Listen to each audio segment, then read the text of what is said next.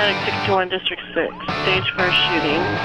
Skimmer Way near Lakeland, Charles, four seventy-eight Tango. three seventy-eight Tango, sixteen fifty-four. District eighty-seven en route. District eighty-seven en route. Thank you for joining us on Inside E M S. Now the always entertaining Chris Cebollero and the Ted Nugent of E M S, Kelly Grayson. Well, by that old clock on the wall, it's time to go Inside E M S. I'm your host, Chris Cebollero. I want to thank you for joining us. And with me always is that guy, the Ted Nugent of E M S, Kelly Grayson. Kelly, how are you? I'm good, man. I'm good. Just uh, still uh, muddling through my the hybrid pressure class I'm teaching, figuring out the uh, uh, the ins and outs of it. Yeah, I heard. Uh, I saw some of your Facebook posts, and uh, it seems that there are some challenges already, huh? Oh man, let me tell you. Oh, uh, not so much challenges. It's just that uh, there's a certain subset of uh, students that, you know, sign up for a class with a significant online component and apparently don't own computers and barely know how to look up something on a smartphone. I, I just I, I have no idea how that kind of thing goes on in twenty sixteen, but apparently it does. So that is hilarious. That is hilarious. But I know with your nurturing background and your father, fatherly uh, advice, you will get them through this, Kelly Grayson. Yeah, it was. Uh, it was my kind of. It's. It was my dad's kind of fatherly advice. You know, uh, uh, full of uh, insults and four-letter words. I'm sure it was. I'm sure it was. But they'll be the better for it. So I was. Uh, yeah. You know, I received a email, and I didn't forward this along to you. It actually mm-hmm. came in this morning, and uh, it came from Charlene in the great state of Arizona, and she wants to know why Kelly Grayson is called the Ted Nugent of E M S. So, you know, I, I got to say, and I think it's interesting that, uh, you know, people are wondering about it, but I've always had the tendency of naming people. When I was in charge uh, of the clinical process at MedStar, one of the things I would do with the new hires is I got in the habit of nicknaming them throughout the academy. We had a five, six, seven week academy, and throughout that process of dealing with them every day, I would give them nicknames. So, Kelly, I think it came where you and I were actually talking about this show where we were in Missouri in Lake of the yep. Ozarks. We were teaching together, and uh, I came up with that, you're the Ted Nugent of E M S. It kind of just stuck, and I got to tell you, I think it's one of the best nicknames that I've ever given anybody. I, I appreciate that. I, I tell Charlene that, that uh, I I got the, the moniker, the Ted Nugent of E M S, because I'm I'm into guns and hunting and, and strongly support the, the Second Amendment, and because I'm also given to uh, blunt uh, opinions uh, strongly stated. So uh, hopefully I don't uh, I don't say stupid things as much as the real Ted does, because some things he says it, even I can't get behind. I just uh, I listen to him sometimes and roll my eyes and say, uh, you know, Uncle Ted, please get off my side. That's right. Uh, well, let me but, give, uh, let me put your mind at ease. Yeah. You do say stupid things, but that is the power of editing that no one will ever know. I will not let anybody know the stupid things you say. So I, I got oh, your back. Thank you, man. You're you're you're a, a scholar and a gentleman. I try to be. I try to be. Well, let's go ahead and do some news, and I'm going to give you the first shot at the story. What do you got? Yeah, we got a uh, this is Lexington, Kentucky uh, story on the first. The House, uh, Kentucky House, passed a uh, line of duty death benefit bill for E M S providers. So now if you die in the line of duty in, in Kentucky, uh, along with firefighters and, and police, you are eligible for line of duty death benefits uh, to the tune of eighty thousand dollars and uh, free tuition to uh, uh, state universities for your children and family. So it's, it's going to the Senate for a vote. So I would urge that uh, any E M S professionals in Kentucky who uh, who support this need to contact their state senators and tell them to support it.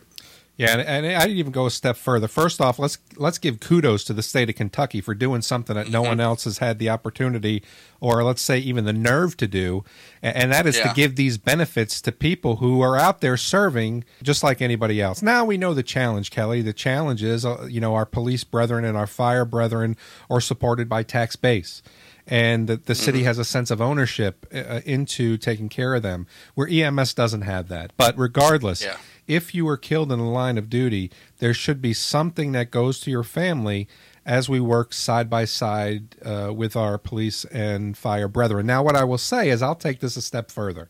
And I think that we do give kudos and pats on the back to the people in Kentucky. But take this news story, ladies and gentlemen, and send it to your lawmakers. Mm-hmm. Remember, your lawmakers work for you. You put them into those seats.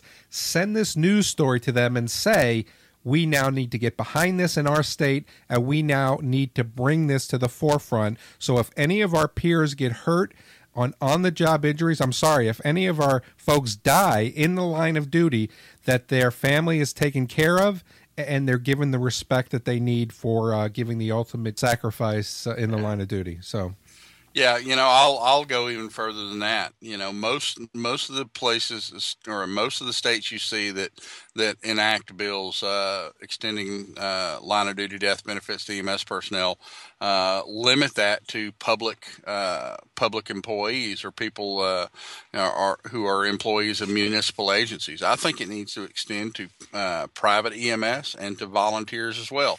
You know, still over sixty percent of the E M S in this country is provided by volunteers, um, and and private for-profit E M S is, is a huge portion of it as well.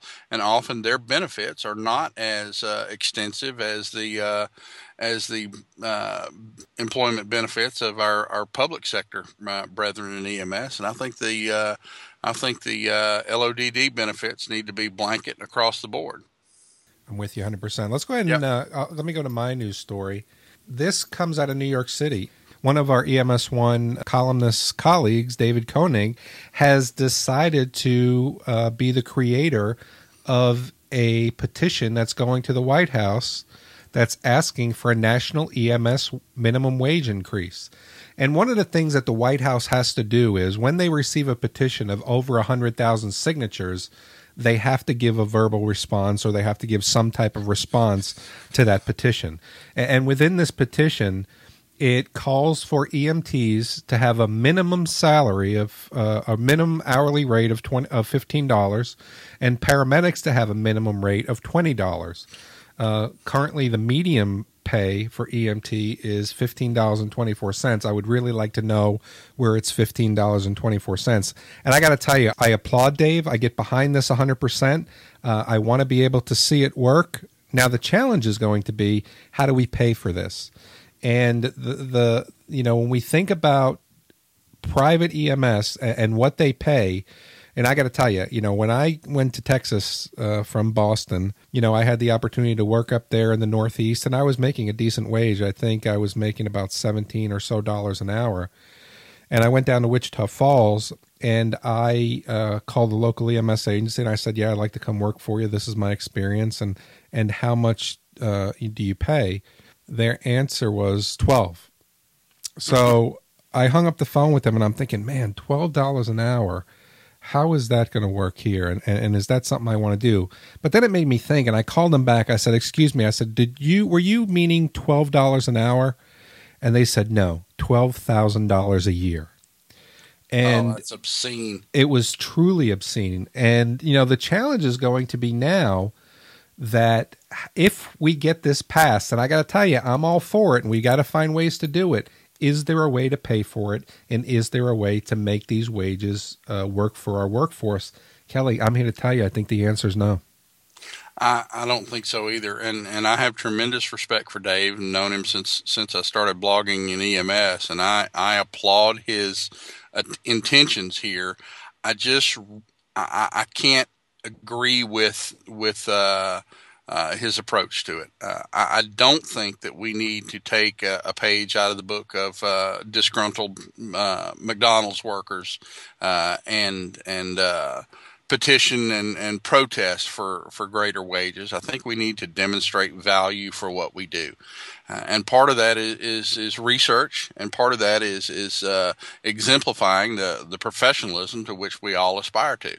Uh, I think we need to prove that we are worth more than we are than we are, rather than just say, "Hey, you know, we save lives for a living. Uh, we deserve more than McDonald's workers." Uh, when the McDonald's workers and, and the fast food workers uh, were were doing their protest, um, I didn't much care. I thought it was ludicrous that uh, um, a burger flipper is is actually said on television that that they do more than E M S workers. Uh, I found that uh, highly funny and, and insulting. I don't begrudge another profession what they are paid. If the market will bear what you are paid, I don't care. If I wanted to do that profession and make that kind of money, I'll go do it. But I want to be in E M S, and I want to make good money in E M S. Um, however, uh, I've said long ago and, and stand by it today that no one in E M S is paid what they are worth. Not a single person in E M S is paid what they are worth. About twenty-five percent of us are paid far less than what we are worth, and about seventy-five percent of us are paid far more than what we are worth. I mean, I got to tell you, um, I, don't, I don't know. I don't know that that's a seventy-five twenty-five split, man. Well, I mean, okay. I, I got to be honest with you. If you call it a sixty forty split, fine. Um, but I think uh, I think a lot of us in E M S were were um, are are not professionals. We are tradesmen, and we don't do a good job. Uh, we don't demonstrate the value uh, of our education and our dedication to the craft. Um, and, and I'm sorry, that's that's my opinion. Um, and, and I wouldn't. Uh, I'm not going to speak out against uh, uh, Dave's petition, and, and may even sign it. I just don't think it's the, the right tactics to, to achieve what we want. Yeah, and I think that there's a couple different things to look at here. When we think about, is there an opportunity for the money to be there? I think the answer in the eventual sense is yes, but I don't think it's under the current model that we have. Yeah, not right now. We drink from a very finite revenue pool. Yeah, I mean, we talk about... It's got to get deeper. Yeah, if we're, if we're lucky, maybe we're getting the reimbursement from Medicare of four hundred twenty-one dollars for the calls that we do. Makes no mm-hmm. difference. You send the fifteen hundred dollar bill out the door, you're only collecting four hundred twenty-one dollars. But yeah. Here's where I think that we might be able to pay for this service. And I'm going to go back to the future model of community paramedicine. I was talking to a peer of mine, and I don't want to give his organization, but this year they're going to make one point four million dollars in community paramedicine money. And that's reimbursement for their community paramedicine program. There is a best practice right there. Now, that is a far cry from what they need to develop and have an operational budget. So now when we start to think about the opportunity of cost share, when we start to think about the opportunity of doing work with A C Os, when we start to think about the opportunity of, of uh, you know, becoming resources with our stakeholders, there is the opportunity to make money. I think from there, there'll be the there'll be more of an opportunity to uh, pay higher wages. One of the challenges I think there is right now is in the model that we're in. You know, again, you're making four hundred twenty-one dollars maybe per ambulance call, but how many people are we taking to the hospital that get us zero reimbursement? We've got to be able now to start to think about how do we get those people to alternate trans, uh, alternate uh, destinations? How do we treat them at home? And how do we reduce the amount of work that we're doing if we're not getting paid for it anyway? Yeah, I think there's no question that we need to transition. E M S needs to transition from a fee-for-transport reimbursement model to a fee-for-service model. Uh, we need to end the the practice of looking at E M S as a uh, means of conveyance to an emergency department and nothing more. Uh, and that's what we're paid for right now. Um, so I think... You- I, I think we're talking yep. about semantics, but let me just be sure to, that I understand what you're talking about. We, right now, we're, we are getting paid for a ser- fee for service, and that's the services we're taking people to the hospital. If I if I'm hearing you correctly, what you're saying is is to be, instead of being reimbursed for the transport, be reimbursed for the outcome. Exactly. Yeah, okay. we we are currently, no matter what we do and how much we do of it. Uh, if it doesn't include rolling in an ambulance to an emergency department, we don't get paid for it, uh, with with a very few exceptions. Um, and and costs are figured on that basis. Uh, it's figured on the cost of the transport, not on on the actual value of the of the uh, services we provide. Um, and until we get away from that, uh, I don't think that that wages are going to drive much higher, uh, if at all.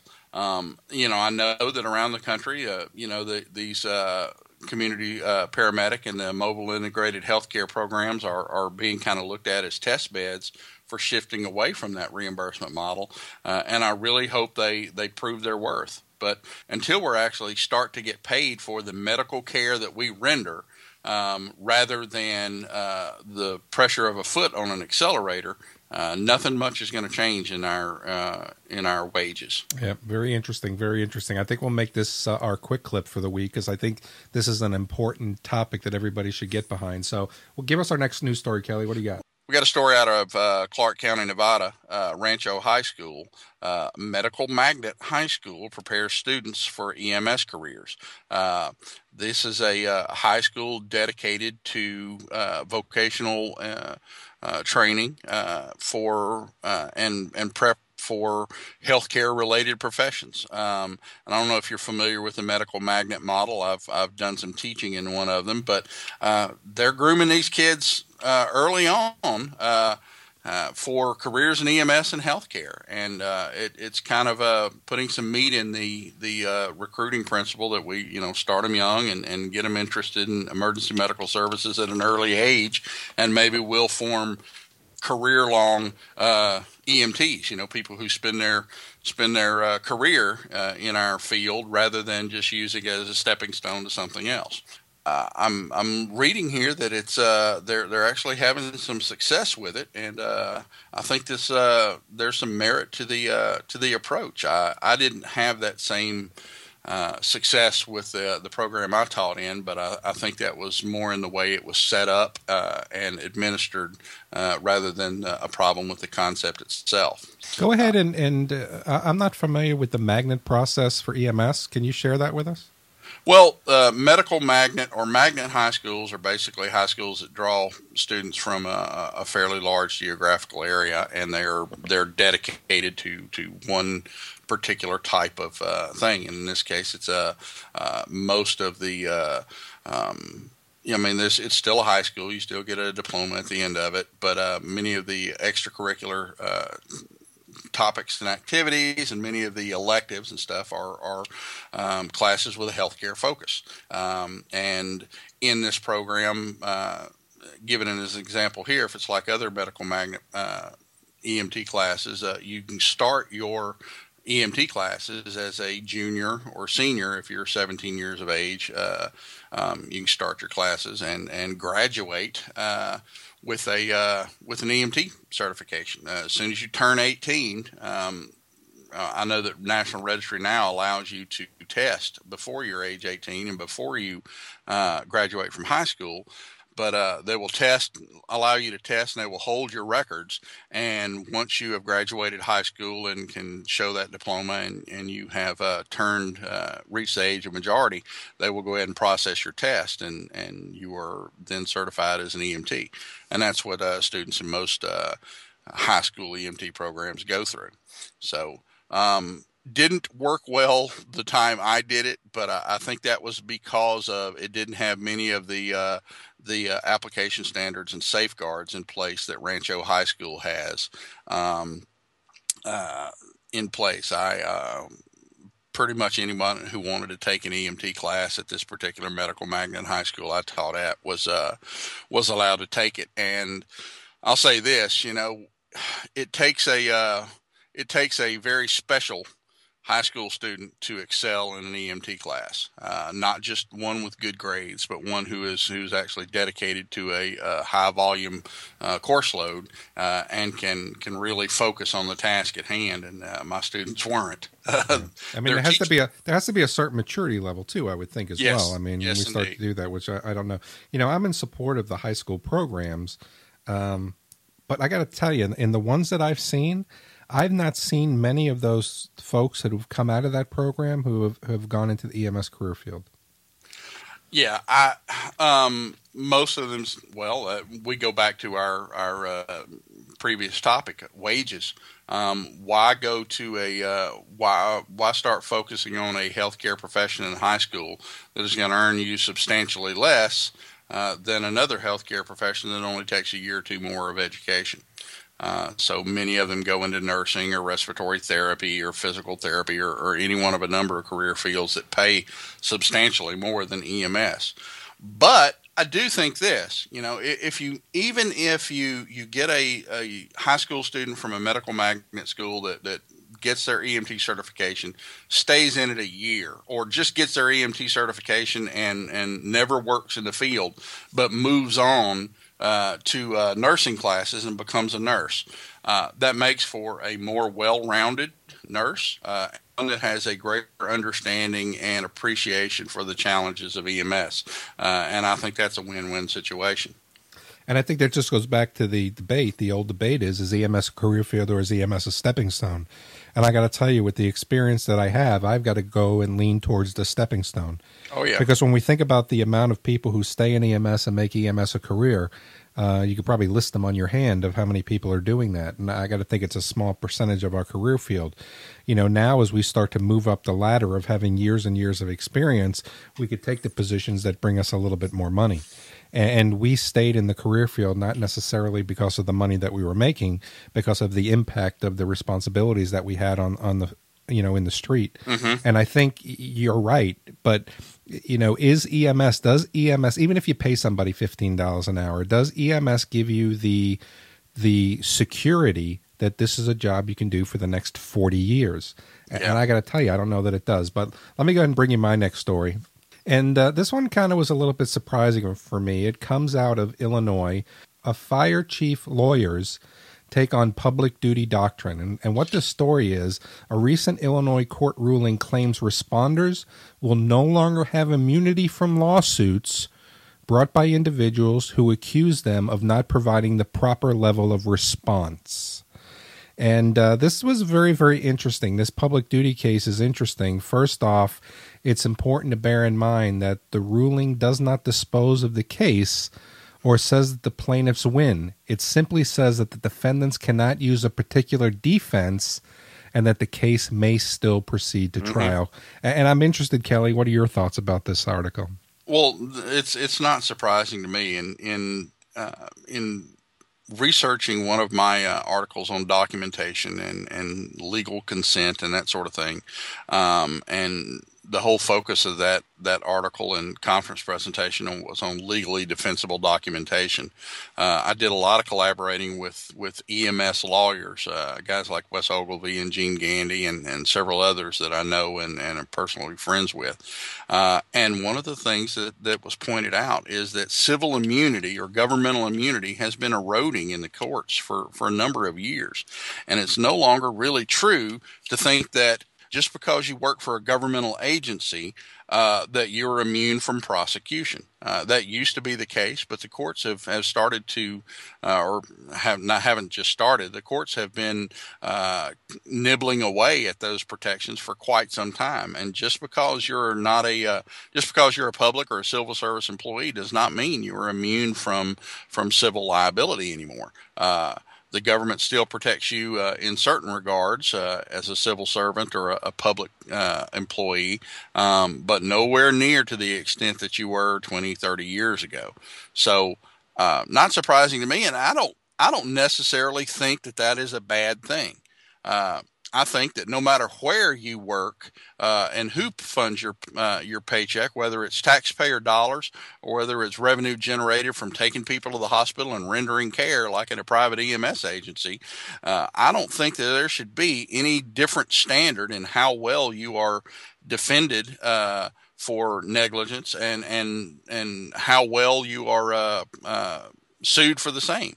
Um, just because you are uh, working for a public agency with deep pockets uh, doesn't mean that you get to render shoddy care, um, uh, and vice versa for the for the private E M S folks. So I don't I don't think it's a bad thing that uh, public duty doctrine is has has sort of uh, been chipped away at, and and uh, that those responders will no longer have immunity. I, right. I think a lot of bad responders use that. that uh, as a safety net for providing uh, substandard care. Yeah, and that's exactly where I was going to go, and I'm glad that you went there. And, and you and I have talked about uh, different fire agencies that have, uh, you know, given poor care. Or, or can't tell when someone is dead or missed a patient on a scene. It's not just fire, but you see it in, in fire agencies, and uh, you wonder what whatever becomes of it. Yeah, and I think that you're absolutely right. So in that sense, um, maybe this helps us do a better job. You know, you, you know, you get the fire department who who uh, assaults a, a patient uh, that's postictal. Is, is that something that would have happened if you knew that the opportunity that uh, the public duty doctrine was not going to protect you now when it came to a lawsuit? Yeah. You know, so I, I agree with you one hundred percent. I think that if we're doing our job better and cleaner than the next guy, there mm-hmm. is no worry about you wanting to uh, sue me. Go ahead. What are you going to say? But you've got to be comfortable with your skills. You got to be comfortable with the backing yep. of your organization. You've got to ensure that you have a patient-first approach. You've got to be. You've got to ensure you're delivering the highest quality of patient care. And it goes back to the: are you treating people like you would treat your family? And, mm-hmm. and one of the things that I used to say to paramedics all the time is, you know what? Let me ask you a question. Uh, would you want to be treated by you? And you'd yeah. be surprised at some of the responses that you get. And the majority of the time, the answer is no. But I, I agree with you one hundred percent, Kelly. I think that this does give some uh, layer of, you better do your job the right way.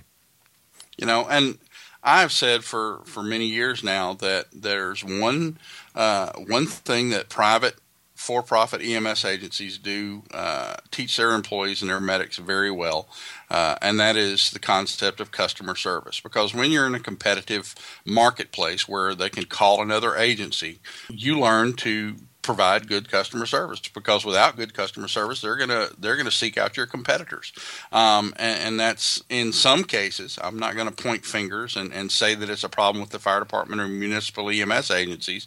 Uh, I will say that it is a problem with some of the people in those agencies that they don't provide good customer service because they don't think there are any ramifications for being jerks. Um, You see them uh, belittling people or, or speaking to, to patients and family members in, in non-respectful terms sure. uh, because uh, they don't think the calls are worthy of their time. Uh, they're lifesavers. Um, and, yeah, you know, we, we do hopefully save lives now and then, but the vast majority of the calls we run are not life-saving calls. And there's one thing that Gene has pointed out to me many times over the years is that the very best lawyer repellent there is is not great clinical skills. It's being a nice person, because people don't sue when they when they actually have a uh, – or people sue because they're pissed. They sue because they're mad. You can you can render some pretty awful, behind the times, ineffective, maybe even harmful medical care. But if you are a nice person and render good customer service the vast majority of the time, you're not going to get sued. Uh, and that's the you know that's the sad truth. Uh, but I know quite a few very good doctors who have been sued a number of times and and have to pay uh, far more exorbitant malpractice premiums than they already uh, would have to, simply because they're jerks. They're excellent doctors, but they just don't know how to talk to people and be nice. Um, and and the same holds true for uh, for many people in E M S.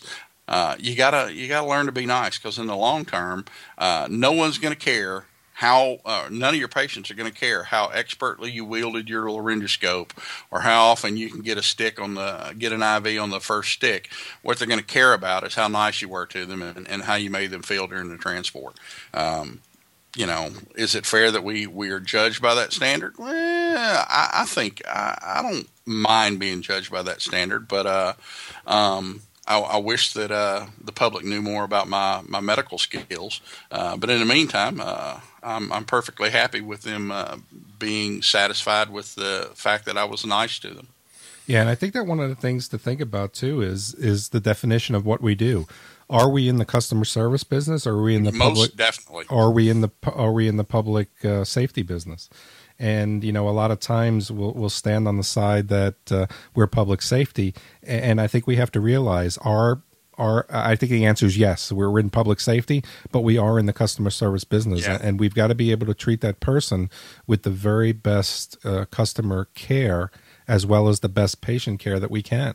Because as you mentioned, you, you, I think you said it very well, in areas that have more than one E M S agency, I have taken a lot of business away from other E M S agencies because of the way that their employees deal with the staff and how employees mm-hmm. deal with the patients and how they're not coming in with their equipment and how they're not giving good customer service. And uh, I got to tell you, that's a big part of what we're doing. And, uh, you know, I, I think that I do. I, and again, I think just to put a cap on it, I applaud it. And I think that this is something that everyone should support. You know, and, and you mentioned, uh, are we are we public safety or are we a customer service orient organization? And and, we're, and as you said, we're a little bit of both. That's part of the identity crisis that has held E M S back over the years. Is is we can't really decide if we're fish or fowl or good red meat. Uh, are we public health? Are we medicine? Are we public safety? Um, I think we're a little bit of both, and, and I don't think that's a bad thing. Um, but the lack of customer service service also negatively impacts those public safety agencies. So I think no matter what you're in, be it fire suppression uh, and fire E M S or or private E M S or public E M S, uh, taxpayer-funded third service E M S, or police, customer service needs to be an integral part of your skill set. Um, look at, well, Ferguson riots. You know, um, why... What, why did, did all that explode into, into violence for, for so long when you were, when you were working up there, Chris? Is not so much, uh, the, the Brown killing, is it just boiled over because the populace thought, uh, you know, they were in an adversarial relationship with the police department. Um, And and you see that in some areas, and, and the police departments that do it well and don't have those those kind of problems uh, somehow manage to do the job of policing the populace while still not alienating people with poor customer service. Uh, so I don't think it's uh, an either or proposition. I think you can do both. So, uh, but hey, that's what I think. We would like to hear what you think. So email us at the show at E M S one dot com. Don't forget to rate us on iTunes. And for myself and co-host Chris Cebollero, thanks for tuning in to Inside E M S. We'll catch you guys next week.